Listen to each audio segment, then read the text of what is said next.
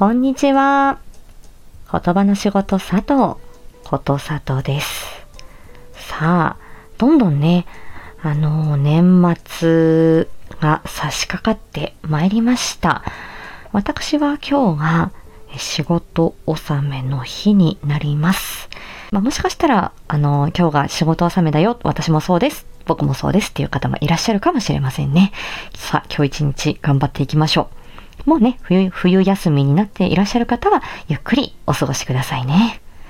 では、えっ、と、ことさと出演作2023。本日ご紹介する作品は、狐のお宿、菅原の道真。ということで、8月1日に公開になりました、おとぼけ姉さん監督の狐のお宿、菅原の道真でございます。えーこちらの作品は、えーっと、私はナレーションを仰せ使っておりまして、もうね、この台本をこれから書くよって、制作に入りますよっていう前に、多分もう6月ぐらいの段階、もっと前かな。で、あの、ナレーションお願いしますっていうこと言われてて、多分、道真役のあんちゃんが決まる前に、なんかもう声かけてもらってたような感じがしますね。うん。で、これはね、あの、音ねが、あのー自分が美大に行ってた時って言ってたかな。で、自分のあの、制作、漫画の制作の時に、えーもう原案がね、て、この、えー狐の格好をした花魁が、えー歴史上の人物、まあ、実際には歴史上で、えーなかなかこう、え物事を、まあ、ちょっとね、道半ばで、志半ばで、あのまあ、この世を去ってしまったとか、えまあ、誰かの活躍の陰でね、えまあ、あの、過ごしていたっていう、まあ、歴史上ではちょっと不遇な人物を、狐のお宿で、花魁が、そのね、あの、月音さんっていうね、花魁が、えーその歴史上の人物を癒して差し上げるっていう、そういう、えーお話で、で、まあ、今回、こうやって狐の宿を形にしたいっていうことで、とこれは月音さん役を音姉、音ぼけ姉さんが演じたのと、あとは、えーソングラインのサイさんが演じたバージョンと2パターンございます。どちらもね、それぞれの、あの、月音さんの味わいがあって、おすすめの作品でございます。何よりも、この菅原道真役の朗読アンさんですね。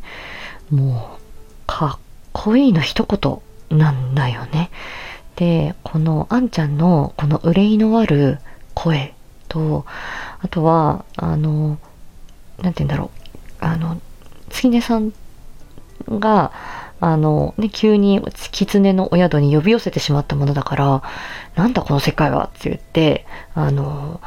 まあ、お前を切って、こっから出ていくみたいなね、ちょっとこう、凛とした、あの、シーンもあって、で、そこから、あの、だんだんね、その自分の、あの、気持ち、心がほどけていって、最後は優しい道真さんになるっていう、こう、どんどんね、その狐のお宿で、あの、気持ちがほどけていくっていう、そういう話の流れなんだけど、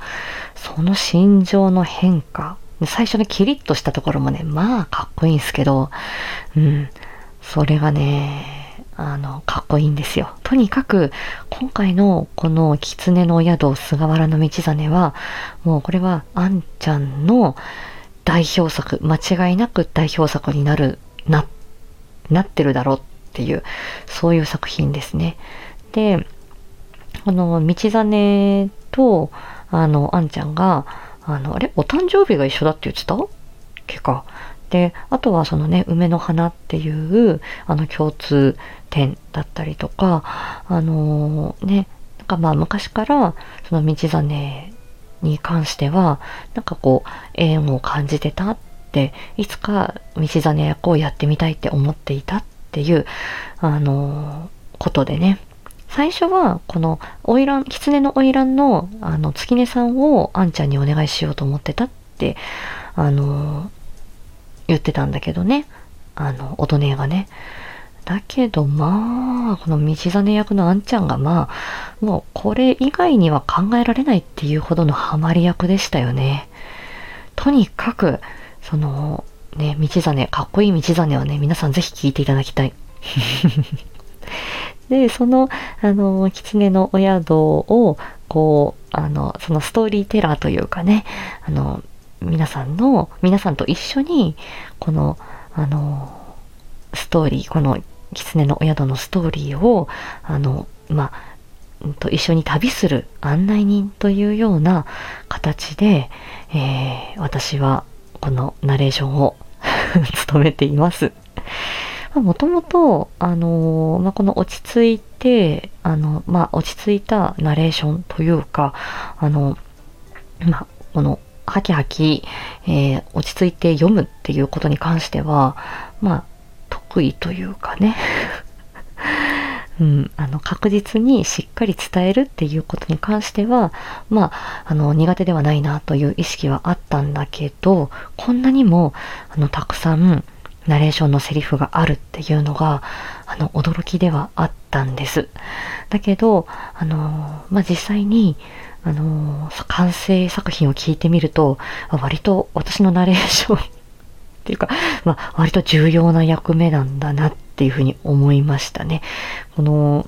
道真に、こう、感情移入するっていうところで邪魔しないようにしないといけないし、こう場面がだんだん転換していくっていうことですね。うん。で、道真のこの気持ちがだんだんほぐれていくっていう時に、それも理解した上で、えー、その話を運んでいくっていうことになるので、まあ自然にもう音音が書かれたその台本、ナレーションを読んでいると、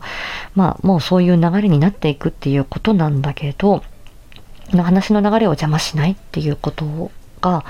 まあ、できていればよかったなっていうふうに思いますし、えー、これ、ナレーションね、ちょっとこう、早口バージョンとちょっとゆっくりバージョンとちょっと2回撮ったんだけれども、やはりこの歴史ものっていうのもあるし、この、まあ時代ものというか、この、ちょっと雅な世界観っていうものが、あの、壊れないように、やはりこのゆったりめで読んでみてよかったなって思いました。うん、で、まあこれはゆっくりゆっくりね、狐の親とまたシリーズになるっていうことなので、まあその時にはまたナレーション読ませていただけるのであれば、よろしくお願いします。ここでお願いしとこう。とにかく、えー、かっこいいっす、道真。うん。聞いてみてください。では今日はこの辺で。またね。